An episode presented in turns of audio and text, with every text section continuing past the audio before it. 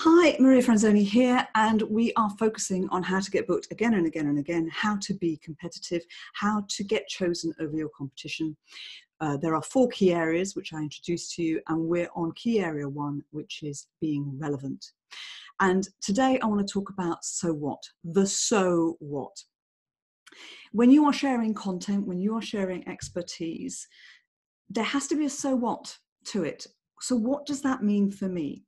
Now, listen, audiences are pretty sophisticated, so you don't actually need to sort of lead them totally by the hand, but you do need to give them some kind of roadmap as to, okay, how can I apply it? How can I apply it to my world? How can I apply it? What can I go and do? What can I take away from this? It needs to be clear in that respect. So, when you are thinking about your content, when you are sharing it, when you're preparing it, when you're writing about it, make sure that you ask the question, so what? Okay, I think somebody, some marketer said, uh, sell the sizzle, not the sausage. The so what is the sizzle? The sausage is the expertise and the content. I'm sure I'm going to get corrected soon, but anyway, I think that's how I understand it and take it. So think about the so what. That's your action point for this session. If you want to be sure you don't miss any of these, sign up to our email list at speakingbusinessacademy.com and I'll see you next time.